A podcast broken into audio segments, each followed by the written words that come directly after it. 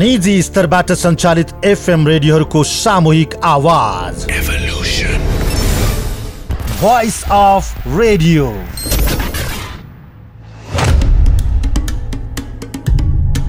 नमस्कार। देशैभरि सञ्चालित एफएम रेडियोहरूबीच कार्यक्रम उत्पादन प्रसारण र व्यावसायिक सहकार्यमा नवीनतम प्रस्तुति। कार्यक्रम भोइस अफ रेडियोमा यहाँलाई हार्दिक स्वागत छ। म विमल थापा।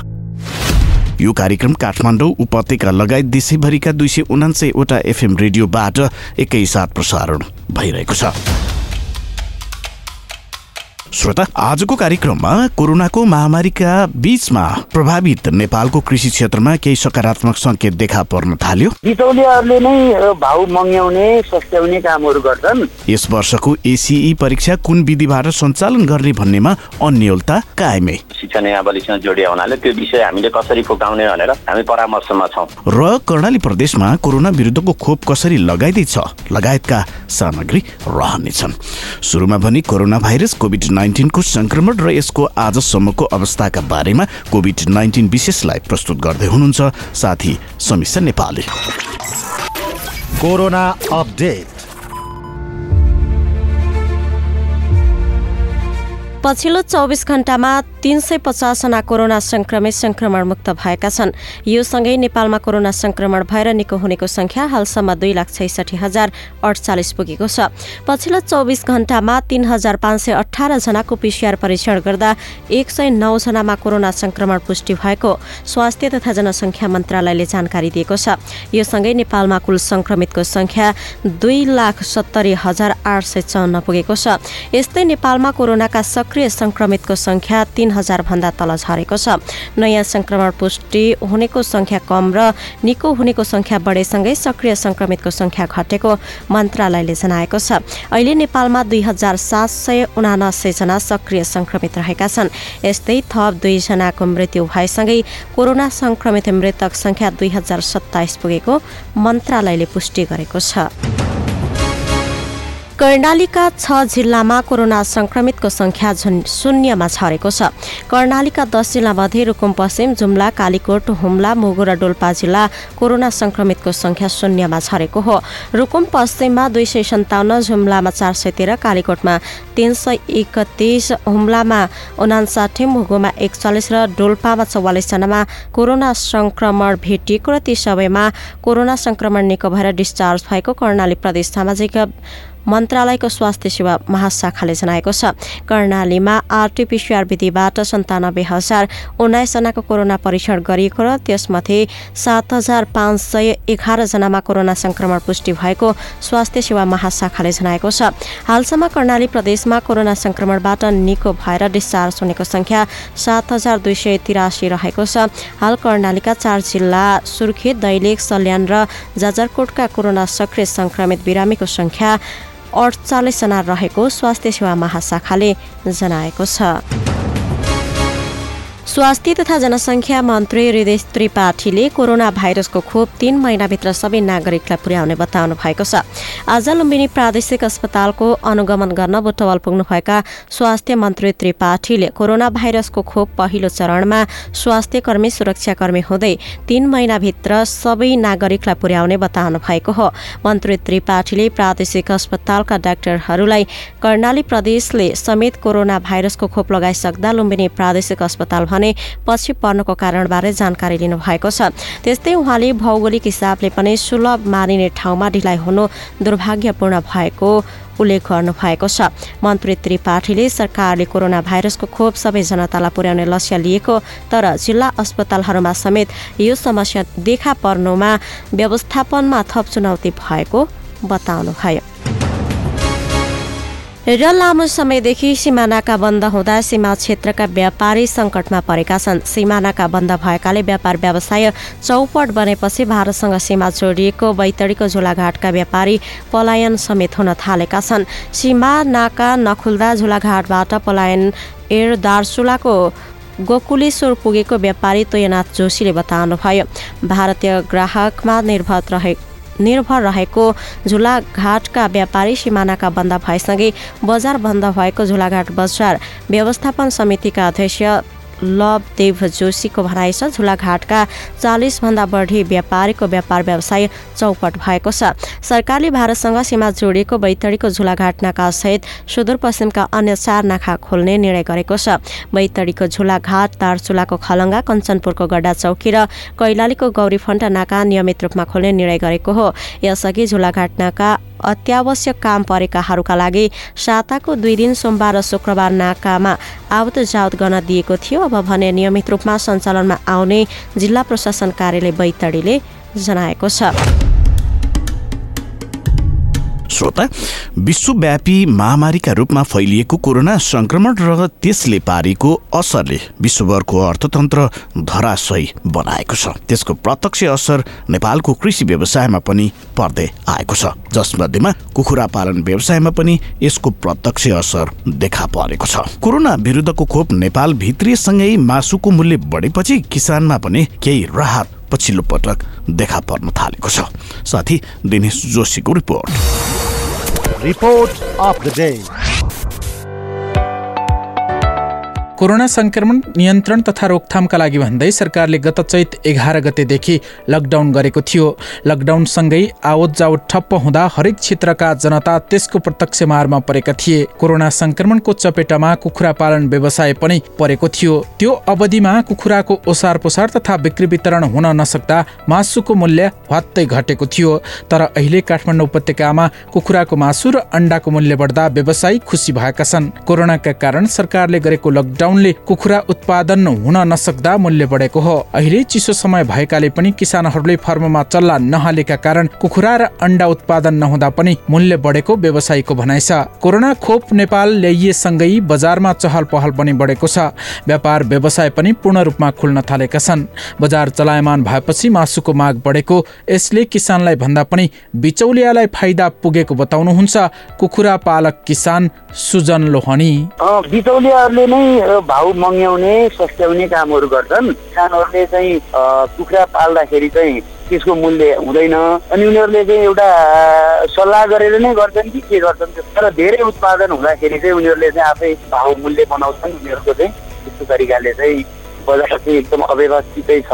असली किसानहरूले चाहिँ कहिले पनि मिल्न पाउने अवस्था रह्यो। हाल बजारमा कुखुराको मासु प्रति केजी तिन सय अस्सी रुपियाँ भन्दा बढी पुगेको छ। जिउँदो कुखुरा प्रति केजी दुई सय अस्सी रुपियाँ पुगेको छ भने अन्डा क्रेटको तिन सय पैँसठीदेखि सत्तरी रुपियाँसम्म पुगेको व्यवसायीले बताएका छन्। कुखुराको मासुको मूल्य बढ्नुमा हेचरी व्यवसायीको हात रहेको किसानले आरोप समेत लगाएका छन्।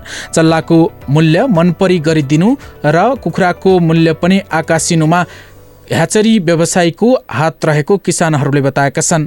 उत्पादनमा कमी र ढुवानी मूल्य बढेकाले मूल्य बढेको हुन सक्ने बताउनुहुन्छ नेपाल ह्याचरी उद्योग सङ्घका अध्यक्ष टिकाराम पोखरेल। किसानले कुखुरा कम राख्छन् अनि कम राखेपछि उत्पादन भयो मोर्टालिटी फिफ्टी पर्सेन्ट हुन्छ। फिफ्टी पर्सेन्ट मोर्टालिटी भएपछि अनि कस्ट त बढिहाल्छ। साग बिहान एउटा रेट हुन्छ बेलुका एउटा रेट हुन्छ। हामीले सङ्घले कहिले पनि रेट नराख्ने हुने छ निर्णय नै त्यस्तो छ। व्यापारीले लागत मूल्य नपाएको भन्दै गत वर्ष मङ्सिर उनातिस गतेदेखि दस दिनसम्म चल्ला उत्पादन दस दिनसम्म बन्द गरे उनीहरूले चिकेन होलिडे मनाएर करिब तिस लाख चल्ला जिउँदै खाल्टोमा हालेका थिए भने यस्तै सोही अवधिमा व्यापारीले बिस लाख अन्डा नष्ट समेत गरेका थिए।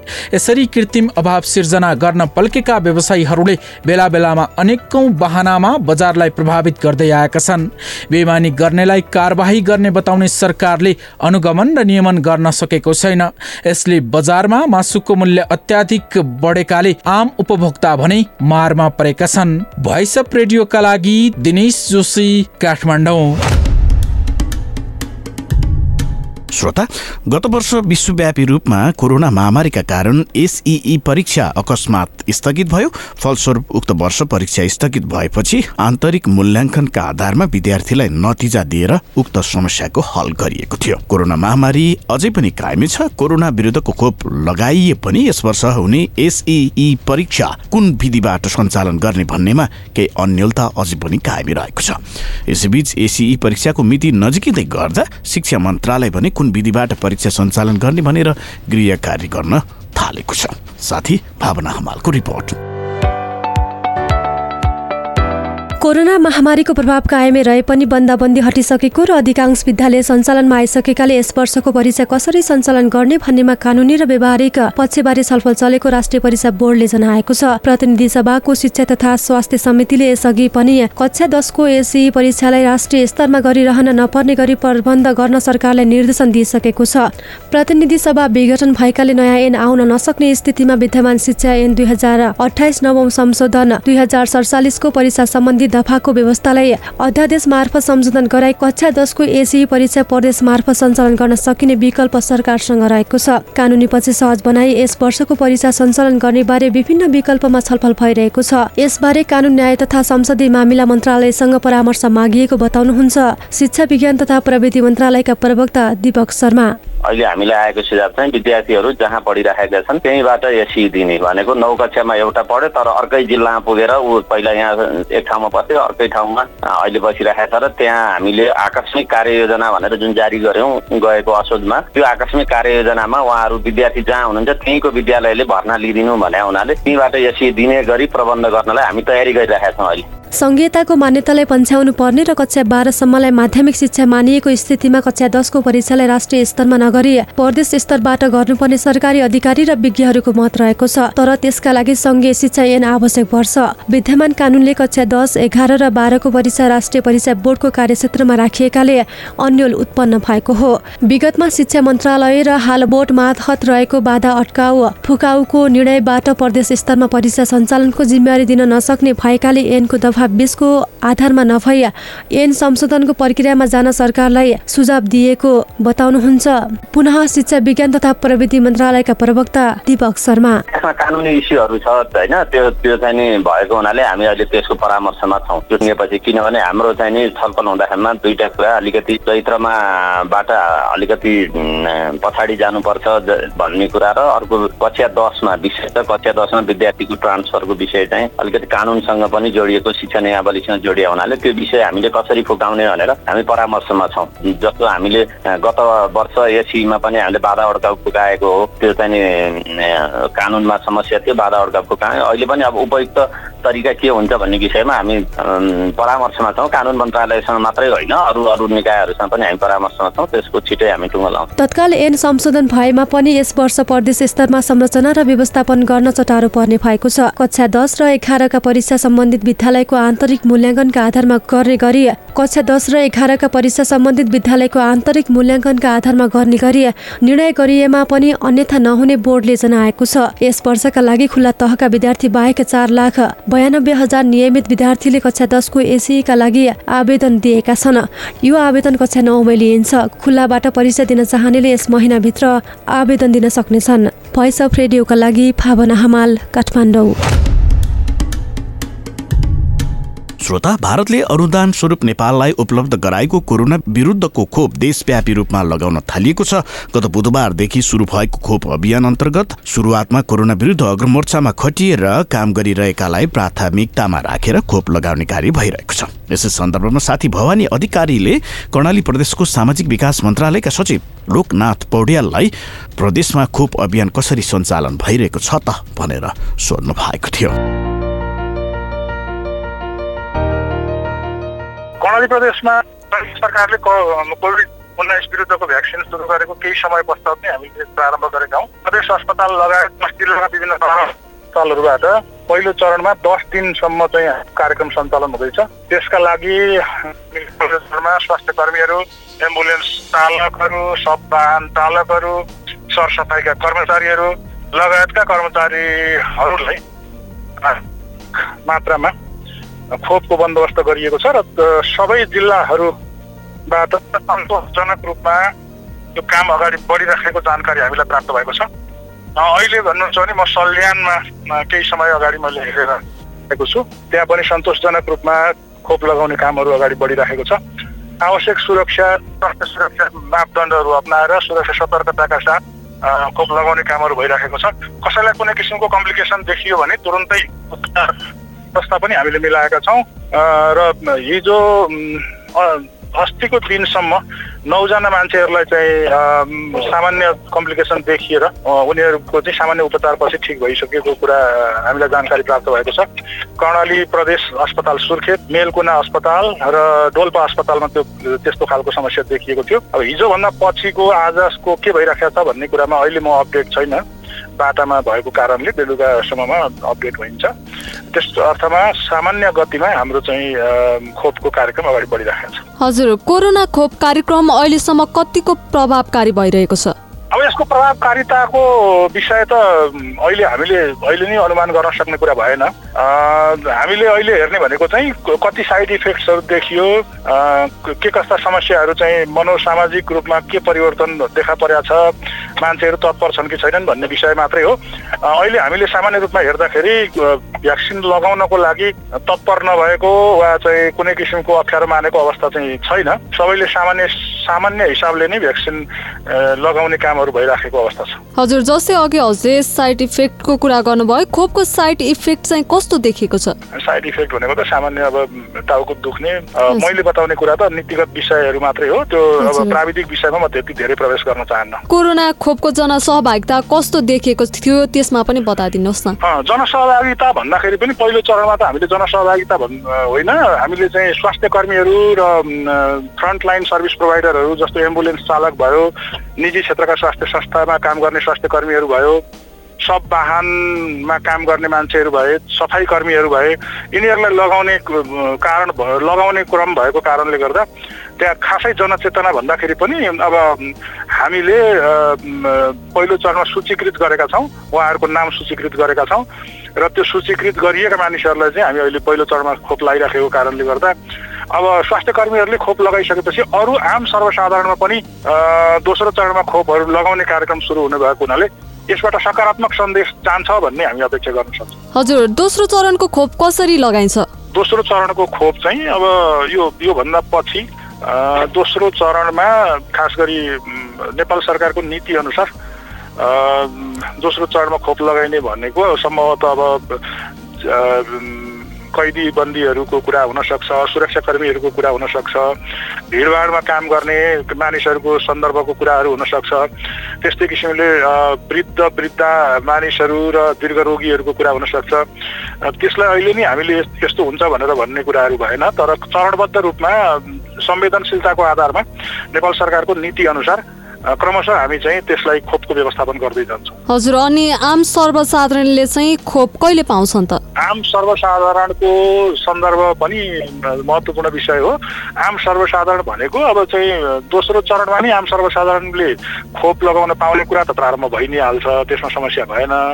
तर त्यहाँ अशक्त वृद्ध होइन त्यस्तै किसिमले दीर्घ रोगी र अब म, भनौँ न स्वास्थ्य कर्मी बाहेक अरू महत्त्वपूर्ण ढङ्गले चाहिँ समूहमा काम गर्नुपर्ने कोभिडको बढी जोखिम भएका मानिसहरूलाई दोस्रो चरणमा हुन्छ। र त्यसपछि क्रमशः क्रमशः उपलब्धता खोपको उपलब्धताका आधारमा सम्माननीय प्रधानमन्त्रीज्यूबाट आएको ऊ अनुसार प्रतिबद्धता अनुसार आगामी तिन महिनाभित्रमा सबै नेपालीहरूलाई चाहिँ नि शुल्क रूपमा खोप लगाइसक्ने भन्ने किसिमको कुराहरू आएको छ। हामीले त्यो त्यो कुरा त हामीले पनि तपाईँहरू जस्तै सञ्चार माध्यमबाट सुनेका हौँ।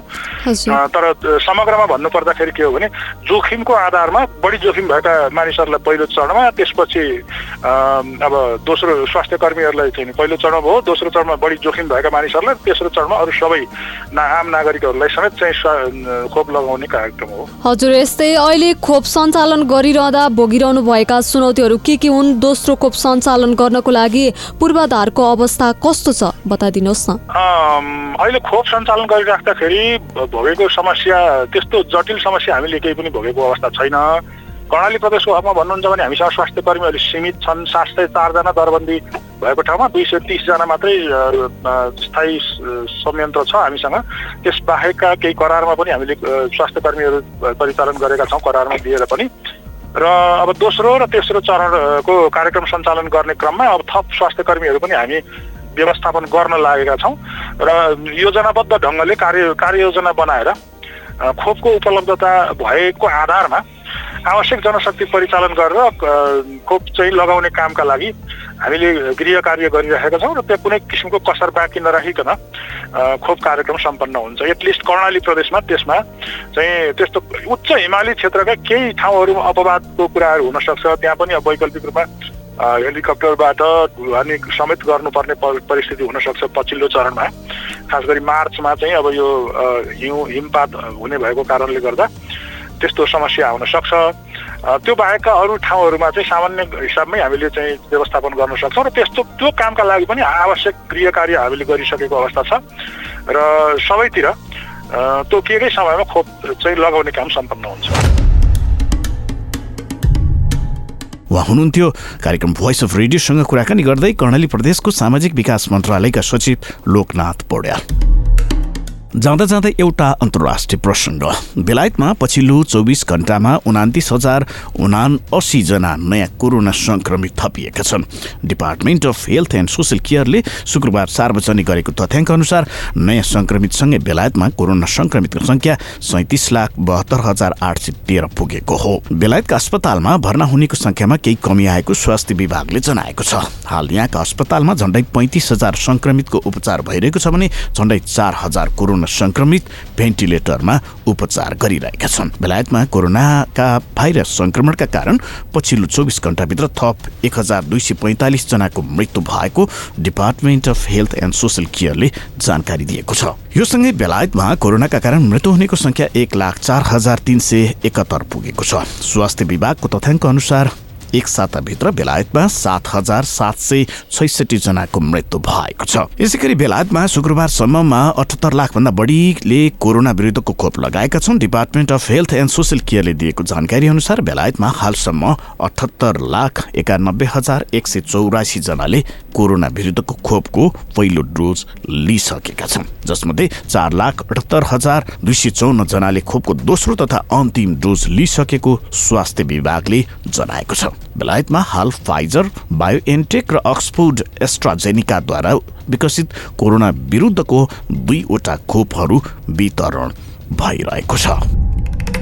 हौस् त आजको कार्यक्रम यति नै। भोलि हामी थप विषयवस्तुका साथ फेरि पनि उपस्थित हुनेछौँ। तबसम्मका लागि कार्यक्रम उत्पादनमा साथ दिनुहुने साथीहरू भावना हमाल दिनेश जोशी भवानी अधिकारी समीक्षा नेपाली र नवराज जिमसँगै म विमल थापालाई पनि बिदा दिनुहोस्। तपाईँ सचेत रहनुहोस् स्वस्थ रहनुहोस् अनि सुरक्षित रहनुहोस्। नमस्कार।